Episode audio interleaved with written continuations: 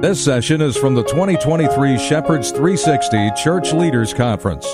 For more information, please visit shepherds360.org.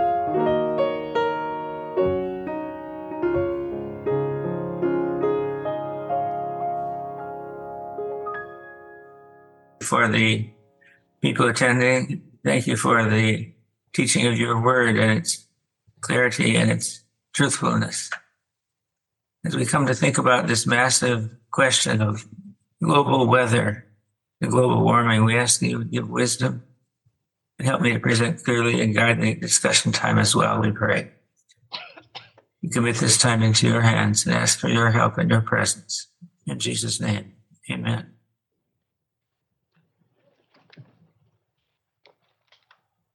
Um, before I begin the material can you hear me all right?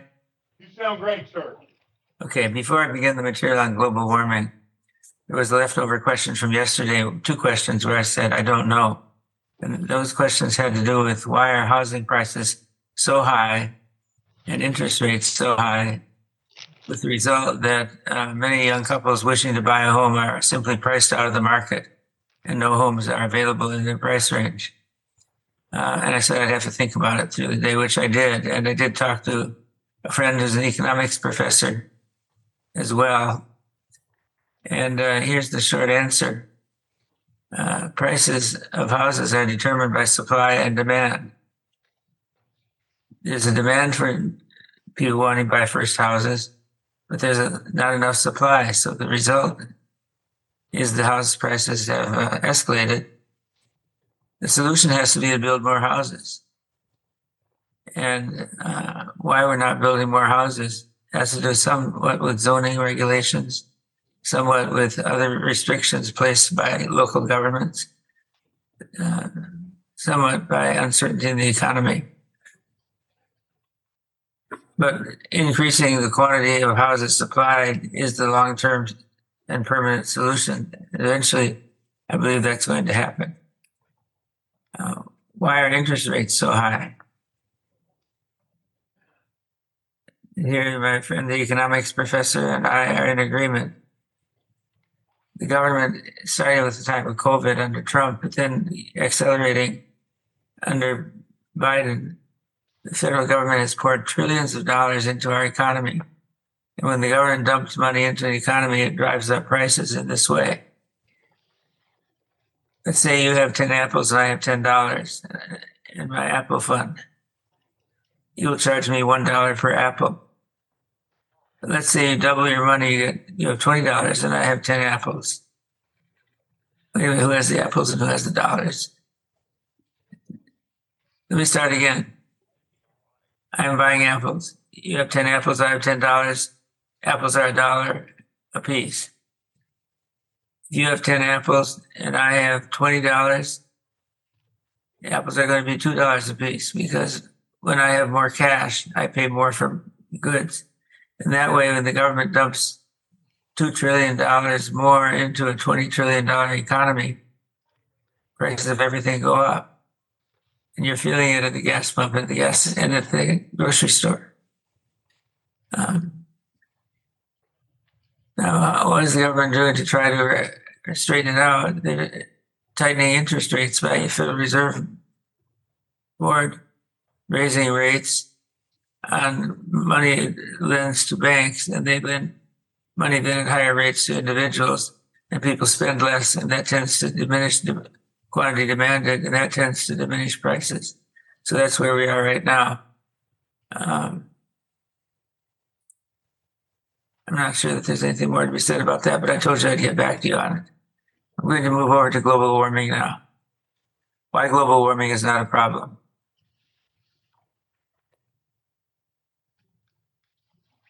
Global warming and carbon fuels. The Earth's atmosphere causes both warming and cooling influences on the Earth. Now, just imagine that we had the sun shining on us and no atmosphere at all on the Earth Earth planet. There'd be no people because there'd be no air to breathe. But if we had no atmosphere at all, uh, the sun would shine on us and the heat would be reflected back into outer space the earth would turn into a ball of ice. It would be so cold no one could live here.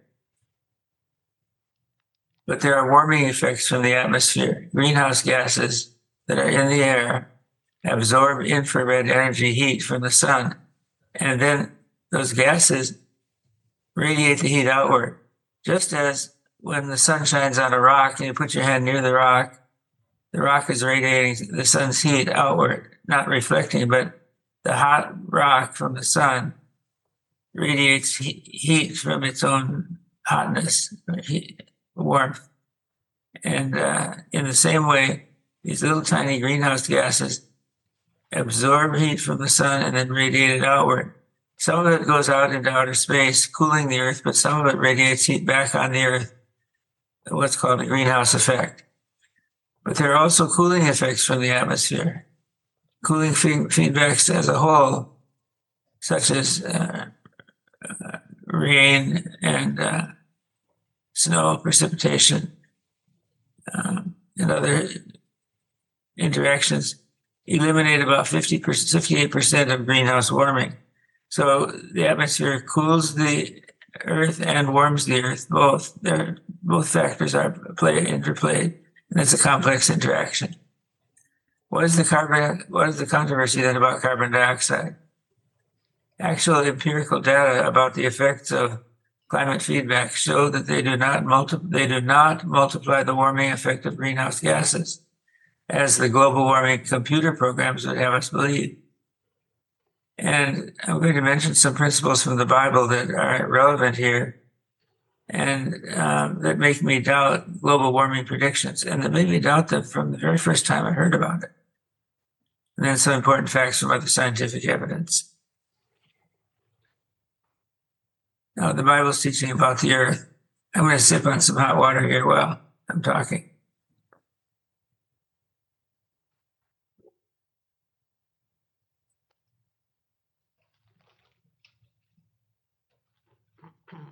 Did God design a fragile earth or a resilient one? Genesis 131 tells us God saw everything that he had made, and behold, it was very good. So he was wise in his design of the earth and in the way he constructed it. After, well, then we have God's promises to maintain stability in seasons and oceans. After the great flood of Noah's day, God promised, while the earth remains, seed time and harvest, cold and heat, summer and winter, day and night shall not cease. There's a promise of stability in the seasons. This is after the sin of Adam and Eve. Never again, God said, shall there be a flood to destroy the earth. And Psalm 104, along with some other verses, talks about a boundary for the sea. The waves of the sea, you set a boundary that they may not pass, so that they might not again cover the earth.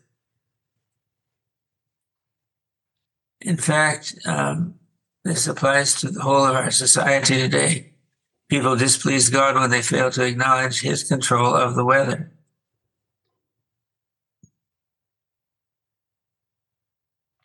This people has a stubborn and rebellious heart. They have turned aside and gone away. They do not say in their hearts, Let us fear the Lord our God, who gives the rain in its season, the autumn rain and the spring rain, and keeps for us the weeks appointed for the harvest. Your iniquities have turned these away, that is the rains and the harvest.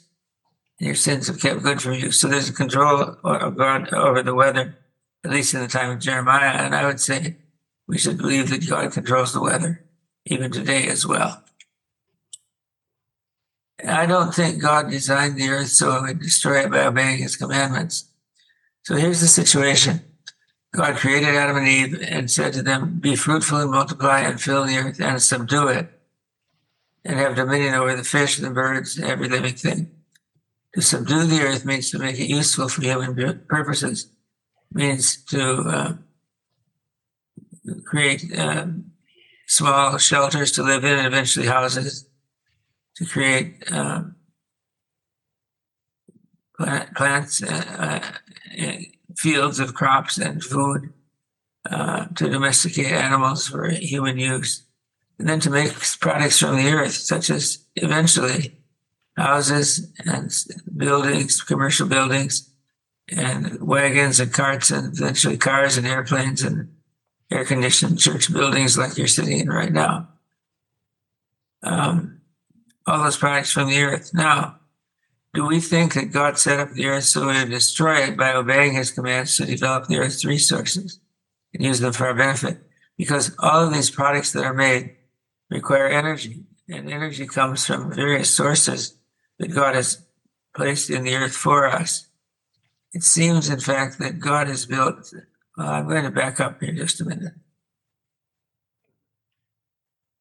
If you're going to keep yourself warm in cold weather, you need to build a fire and have a shelter. But a fire means burning wood, which is a carbon based product which produces carbon dioxide. Today, as countries develop economically, they move from wood to using coal, oil, and natural gas, incredibly portable, abundant, widespread, and inexpensive sources of immense amounts of energy to cook food, to keep warm, eventually to power automobiles and airplanes and, and heat and cool buildings and power manufacturing facilities. Subduing the earth and bringing forth greater abundance of resources from it producing prosperity for nations requires incredible amounts of energy. Now, I have to ask myself, do I think that God put coal, oil, and natural gas in the earth that we would discover and use for energy incredibly uh, widely available, cheap, and powerful sources of energy. And then not telling us to avoid these sources of energy, construct the earth in such a way that we would destroy the earth by using these sources of energy. In other words, do we think God sort of built booby traps into the earth so that by, by obeying his command to subdue it, we would destroy it? I think that's foolishness. I don't think God put in the earth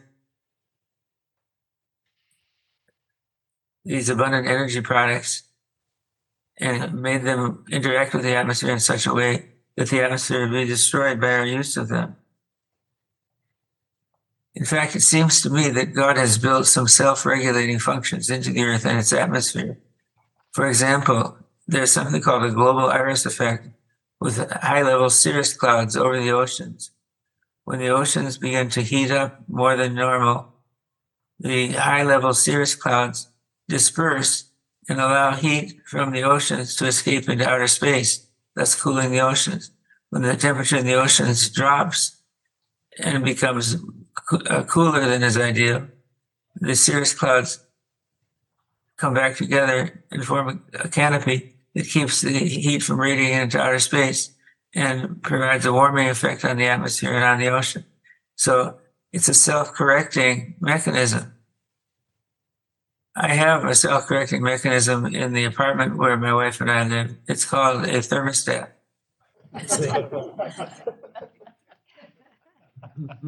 It's a simple mechanism, sits on the wall. If it gets too cold in the house, in the apartment, uh, it turns on the heat. If it gets too hot in the apartment, it turns on the cooling. Do we think that, do we think that God is smart enough to design the, the earth with a self-correcting mechanism or many of them? I think actually he, he is, that's, he is smart enough to design uh, self-regulating mechanisms in the earth. We see Job 38, who shut in the sea with doors when it burst out from the womb? When I made clouds its garment and thick darkness its swaddling band, and prescribed limits for it, and set bars and doors, and said, Thus far shall you come, and no farther, and here shall your proud waves be stayed. God, through the book of Job, says he made clouds the garment of the sea. A garment is something you put on to keep warm when you get cold. And when you get too hot, you take the garment off. It looks like clouds are acting in that way as a garment, which scientists only in the recent years have discovered, but which was revealed through the book of Job uh, hundreds many hundreds of years ago in Job 38. Clouds are like the garment, the high level cirrus clouds. I think there are more self correcting mechanisms that haven't yet been discovered. Global warming alarmists remove our motivation to thank God for his wonderful gifts of cheap, abundant energy, resources. The earth is the Lord's and the fullness thereof. Everything created by God is good. He wants us to develop the earth and use the earth's resources because he formed the earth to be inhabited. I don't think he formed it so that we would destroy it by using his good gifts of energy. What does the scientific evidence say about global warming? So before I mention the scientific evidence, is it does that make sense? My instincts from reading the Bible for about 70 years now. My, my instincts when I first heard about global warming were no, God didn't make the earth that way. It's not, it's not the way he set it up to work. Do you want to interact with me on that portion of the material before I go to scientific evidence? Any questions or comments? So, um, I just was wondering how, will you be talking about the balance of man's responsibility for stewardship of the earth in conjunction with God's sovereignty over the, with the self-regulating mechanisms? Trying to, trying to, I can hear you, but I can't see you like yesterday. Uh, that's not cannot expand the window enough. But what's your name? Uh, Tracy? Tracy, um, yes, we should be good stewards of the earth. That means don't, if you're going to use coal, use it in a plant that cleans up the exhaust so you're not polluting, putting smoke and soot into the atmosphere. Um, if you're going to use uh, uh, coal or um, other source of energy, do it in a way that doesn't destroy the atmosphere. We're, you're absolutely right. We are to be good stewards of the uh, of the earth and its resources. But we've got a thousand years more of coal available to us at current rates. We have hundreds of years of oil available to us, and that's only the oil that's been discovered. Where good stewardship doesn't require us to avoid the use of those resources. And we have thousands and thousands of years of nuclear energy available to us if we would only get off the, the if we would only um, build more nuclear reactors and use that energy. Uh, but the, the, global warming people aren't objecting to uh, careless energy, to careless, um, dirty uh, pollutant ex- expelling use of coal, oil, and natural gas. They're objecting to even 100% clean use of coal, oil, and natural gas because when those, when coal, oil, and natural gas burn, the chemical reaction produces carbon dioxide. And there's no way you can avoid that. It's part of the product of, com- of combustion. So, um, but I agree we should be good stewards. And I think using these resources is good stewardship. Any other question on that or comment? No, thank you. Okay. Um, I, I didn't say at the beginning what carbon dioxide is. If you open about, if you open a can of Coke, the, the bubbly fizz that comes out of the uh, bottle is carbon dioxide. And if you inhale the air in the room where you are right now, you're inhaling a mixture of nitrogen, oxygen, argon, and a few other trace elements when you exhale, you're ex- you take in more oxygen. When you inhale, when you exhale, you exhale more carbon dioxide. And is that a good or bad thing? Well, plants love carbon dioxide because they use it in photosynthesis to grow and uh, provide uh, abundant plant resources for us, trees and vegetables, etc. So carbon dioxide in in a, a solid form is called dry ice. But it's a naturally occurring substance in the world and it's necessary for plant life and animal life. It's necessary for us in our respiration. Okay, so now scientific evidence. There's in, increasing protest in the scientific community throughout the world against the global warming alarmists. For instance, there is a petition signed by 9,000 PhDs or more than that now, saying there is no convincing scientific evidence that human release of carbon dioxide, methane, or other greenhouse gases is causing or will in the foreseeable future cause catastrophic heating of the Earth's atmosphere and disruption of the Earth's climate.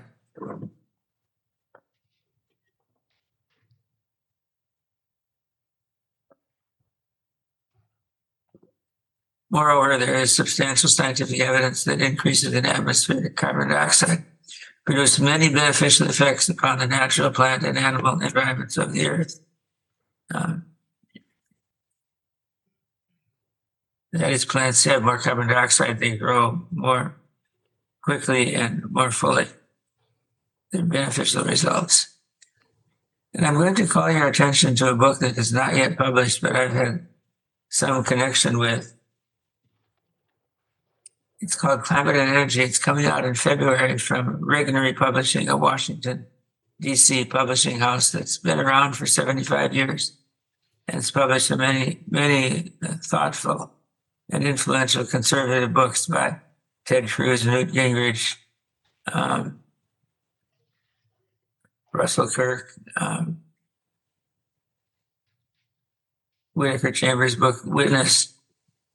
Uh, anyway, many conservative books.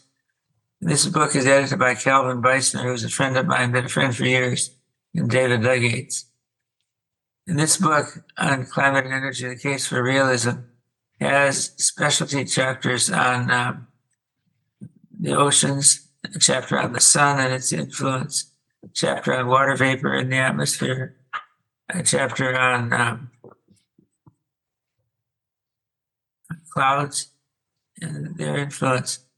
And uh, it points out the Intergovernmental Panel on Climate Change.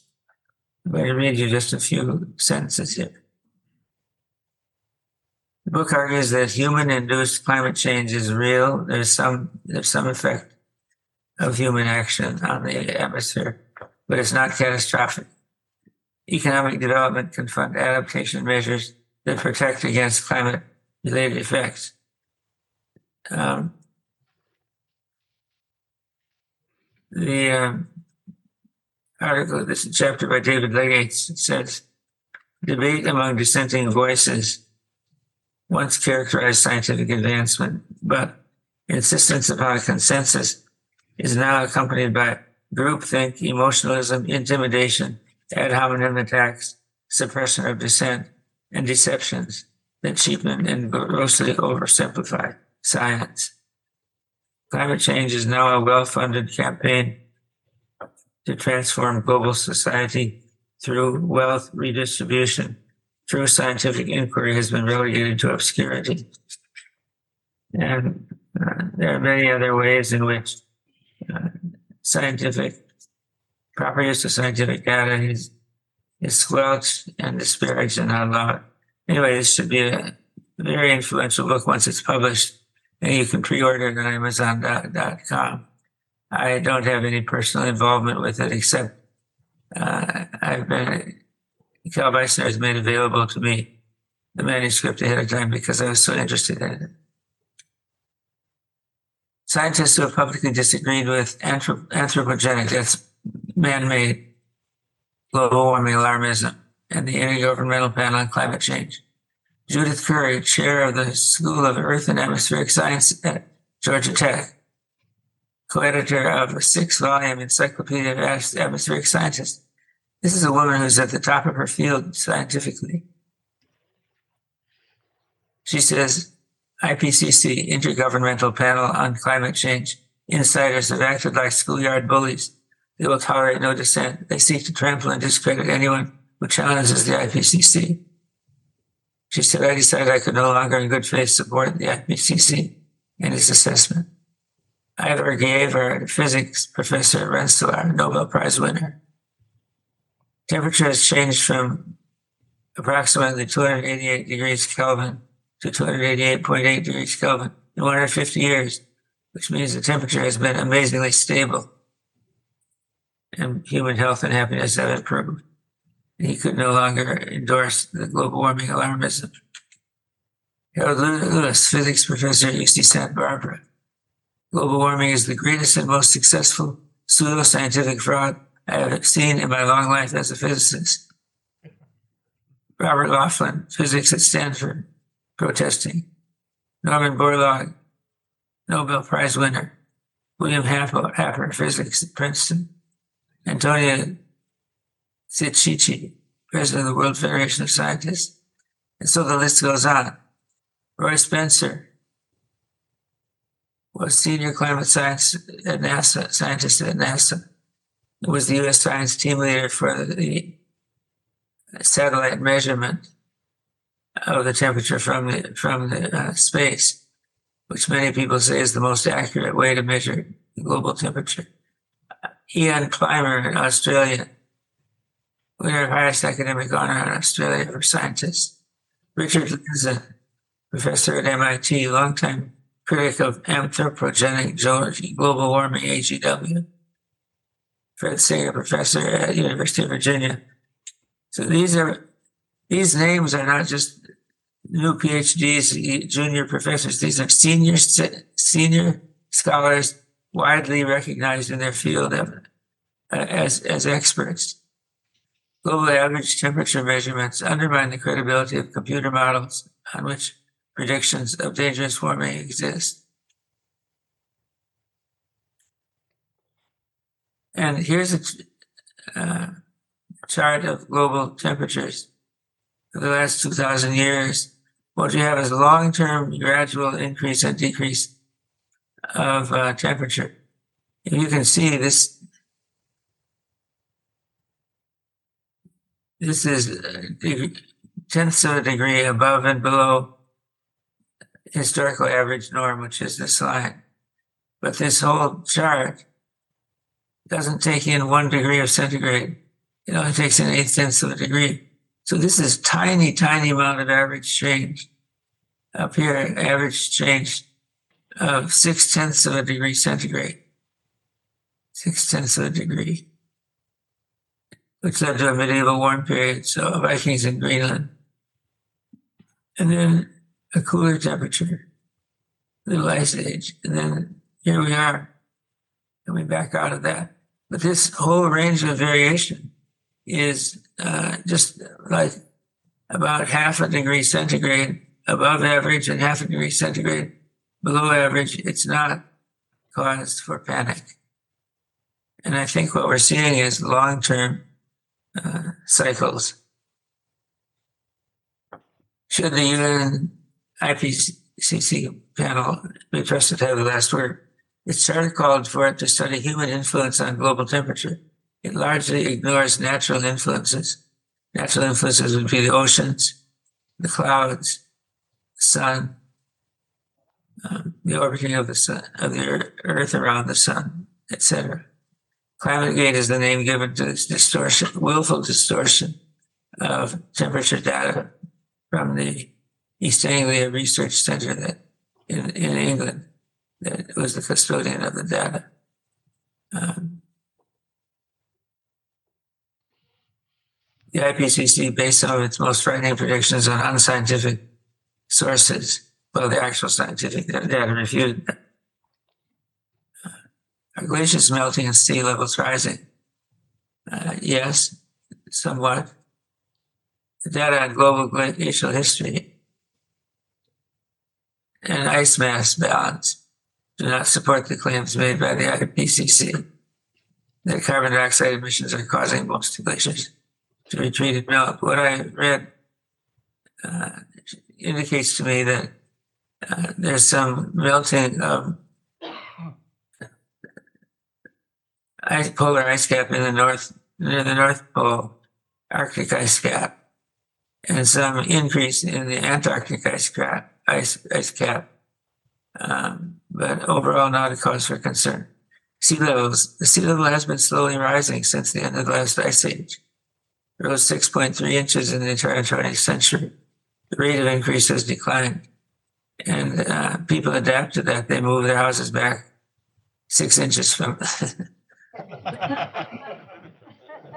from the beach. Um, or they, move it back so they're six, they're six inches higher.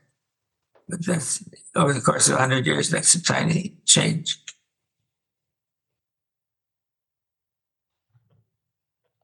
Uh, severe weather droughts and floods, not increasing in frequency or intensity. Then we need to be aware of the benefits that come from increased carbon dioxide. Its effect on plant life is large and beneficial. Um, I'm going quickly because I want to allow some time for questions. The unacceptable loss of human freedom that would come with government control of energy use.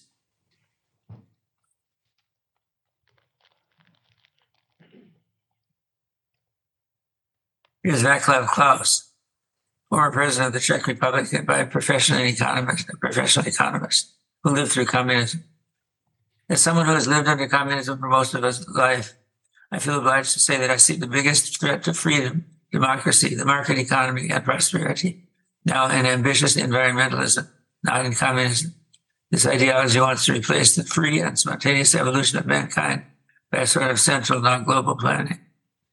I think that's a real warning. And you've seen the headlines where uh, state legislatures, various places, especially California, outlaw gas stoves, want to outlaw gas automobiles, force us to buy electric automobiles, outlaw uh, drilling for oil, restrict any new permits for oil, outlaw oil pipelines, cut us off from the best, most abundant source of energy we have available. The unacceptable cost of reducing our use of carbon fuels. Abundant, affordable energy is crucial to economic production.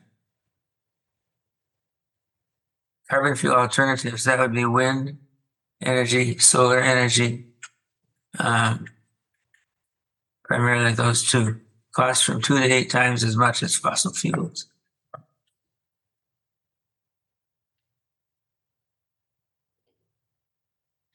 I'll mention this last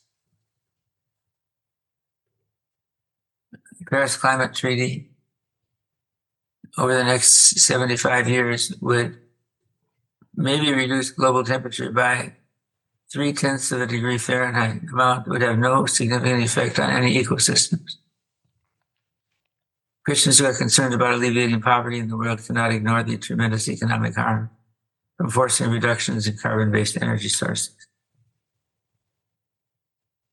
So conclusion, government should not adopt any policies to regulate the amount of carbon fuel used or to diminish the amount of carbon dioxide in the atmosphere. That is the end of what I wanted to say. We have some time for Q and A. Now I can see you. Are you yawning in the third row, second row? Red shirt, dark coat. You were just, yeah, who is, does somebody have a question? I can, I can hear you and see you. Yeah, Dr. Grudem, thank you. My name is Mike. Um, do you have an opinion as to why climate alarmist scientists continue to say that the science is in and it's irrefutable? And, and when other scientists who are renowned uh, have a different opinion, why are they continuing to say that to us? When, you said, it's, it's not. Human beings love power. I don't mean electrical power. I mean power over other people, power to regulate their lives. And if you can regulate people's energy use, you have huge control over their lives. There are proposals uh, that say you should only be allowed to take two airplane trips per lifetime. So you, you should not have more children because they produce more carbon dioxide, use more energy. I mean, these are far extremist proposals, but that's the way it goes. You can't use a gas stove, you can't use a gas automobile, can't use the gas powered, elect, gas powered clothes dryer, um, etc. And I, I, I think, what's your name, Mike, Mike? I honestly think it's the delight in having power to control the lives of other people. Coupled with some people, so the influence of some forces that don't like American dominance in the world are anti-American as well. That's just my hunch. Who else? I guess I understand that from politicians, but it surprises me from scientists who not all scientists have pure motives, and there's immense funding available for publications that support this view. Um, uh, in fact, there was published in the New York Post about two weeks ago an article by a highly rated specialist in in uh, solar energy or one one firm one part of atmospheric science who said he submitted this article and got it published in a high, highly rated scientific journal. He did so by withholding some of the data that would question, global warming. Because he knew if he put in questioning, any questioning about global warming, he would not get his article published. That's called self censorship. And he admitted to it and said it goes on all the time. That's detailed in this, in the preface to this book that I just mentioned. Which is going to be a layperson's introduction to the various aspects of this controversy. Who else? Anybody else? Way in the back, standing up with a checkered shirt. Hey, hi, Dr. Grudem. Um, I have a question about, it's actually a two-part question, dealing with the younger generation, uh, some ways to uh, discuss this topic without, again, like the other gentleman was saying, it's where they're alarmists, where they would come at you and say, no, the science is in. Would you, would you recommend using uh, 1 Corinthians uh, 14:33 about God is not a God of disorder? Talking about a lot of the, a lot of the um, points that you made during your presentation that they seem like they're trying to create a disorder for people's thought process, like where you have um, the melting ice caps or the C, uh, the CO2 emissions. I mean, I've read some stuff that isoprene, which is from oak trees, combats CO2, and they want to cut down all the oak trees. So it always seems to be more alarming things each time. So I, I guess that's my uh, the question being again, how do you how would you go about talking to younger generations about climate change in a biblical way or using some uh, biblical verses? I bought him a copy of this book called Climate and Energy. I mean, it's it's it's expert experts on special subspecialties in weather science, uh, expert on the sun, expert on the oceans, expert on clouds and evaporation and precipitation, and then some economists talking about the effect of energy and cost of switching to alternative sources of energy. Um, it's going to be a very, very influential book. Um, let me see. Dr. Grudem, I have, a- I have a question as a pastor of a church. Yeah, Curious to know, um, I'm thinking like, uh, building projects and that sort of thing. There's, there'd be a push in the area that I live in the Philadelphia area to, um, you know, kind of, uh, take into account green energy and that sort of thing in the production of a new building or of the remodeling of something. Um, take it to what? uh, to uh, to take into account green energy, uh, creating a green Huh. space uh, in terms of a building uh, renovation. Right. Wondering if, as as a church, that's something we steer clear of, or do we uh, do we move that direction in terms of you know kind of living in our community and doing what they do? Uh, is there an inherent danger, perhaps, in propagating something that's not true by that's signaled by us creating that green space or something like that? Do do does that Interesting question. Um, if it's required by local zoning regulations, you of course have no choice. You have to comply. If it's something they want you to do voluntarily, I would say that's a wisdom question for your elder board and you to make together. So being on that elder board, I'm asking you to advise us. if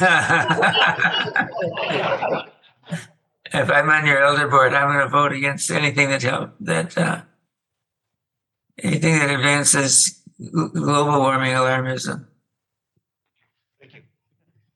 But um, I'm not saying one choice is sinful and the other is righteous. I'm saying it's a wisdom question, try, trying to decide what the result would be. If that's helpful. That's a great answer. Thank you. Who else? Go ahead. Uh, Do you, uh, do you see any connection eschatologically with this stuff that's going on and, you know, what's your name? Doug? Doug, interesting question. Um, this is personal opinion. I'm going to give you my big picture perspective. Sounds good.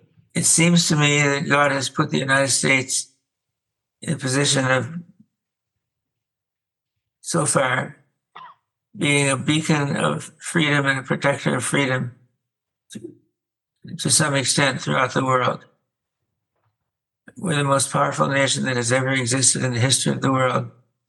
And we use that power to keep the sea lanes free for commerce, uh, so piracy is not abundant. We do that at no charge for the rest of the world. We do it to, protect smaller, weaker nations that are under threat, such as we're doing now with Israel, to some extent with Ukraine, to some extent with Taiwan, South Korea. Uh, we're a beacon of freedom, a beacon of freedom of religion, freedom of the press, freedom of assembly, freedom of speech. And I hope that continues. If the United States somehow is removed from the scene as a bastion and protector and beacon of uh, freedom, the world will be a very different place. And it is conceivable that we would fall under authoritarian tyrannical dictatorship, such as the Communist Chinese, Chinese Communist Party.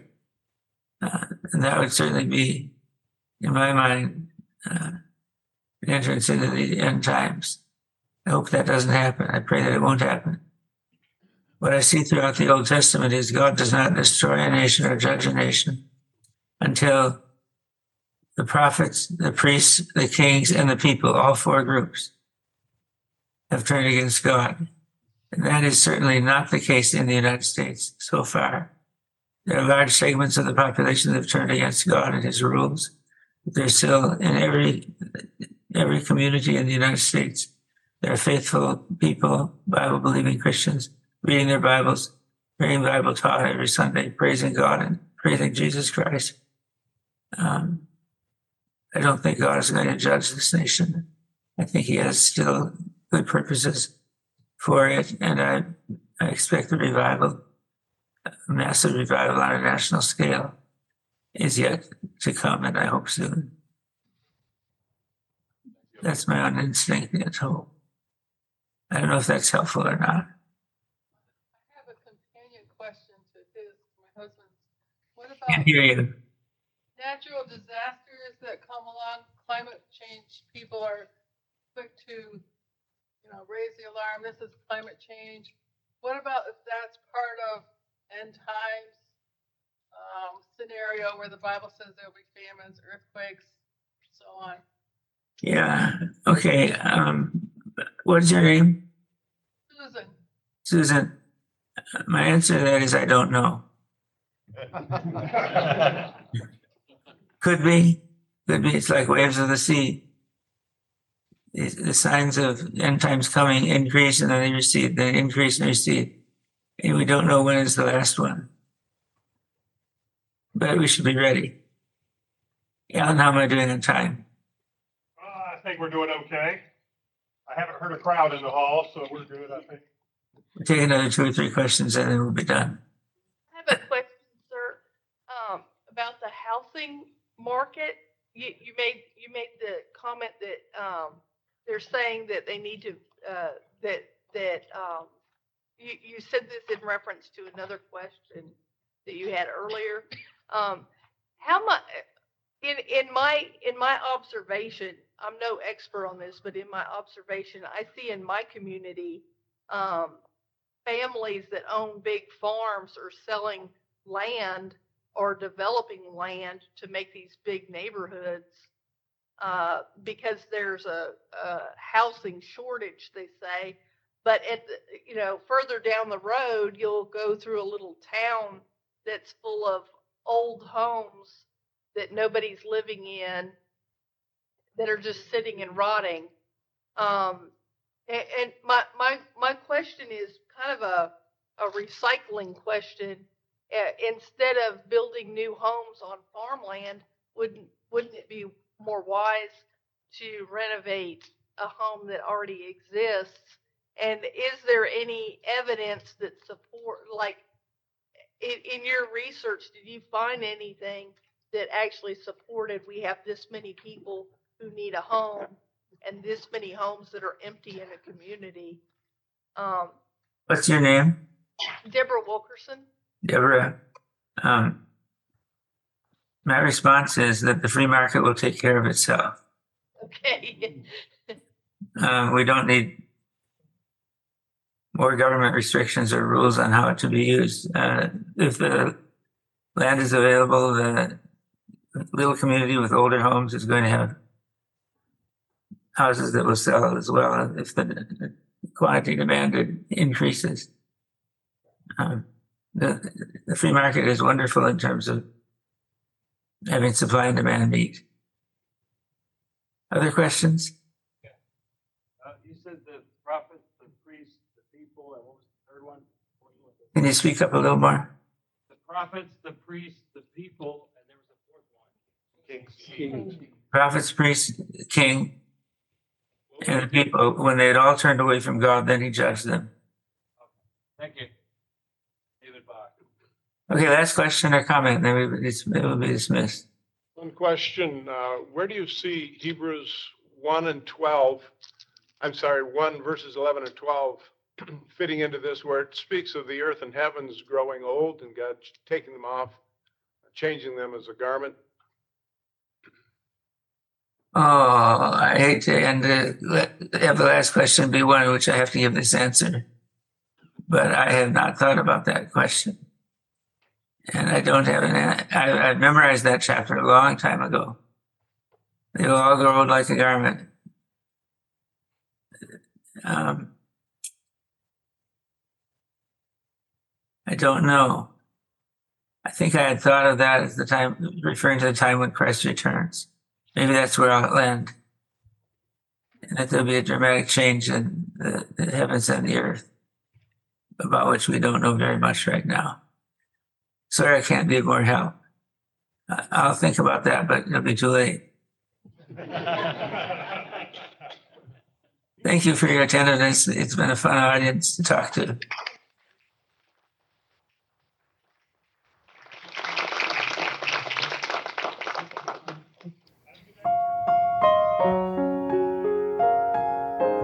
Thanks for listening to this session from the 2023 Shepherds 360 Church Leaders Conference. This material is copyrighted and may not be altered or sold. For information, please visit shepherds360.org.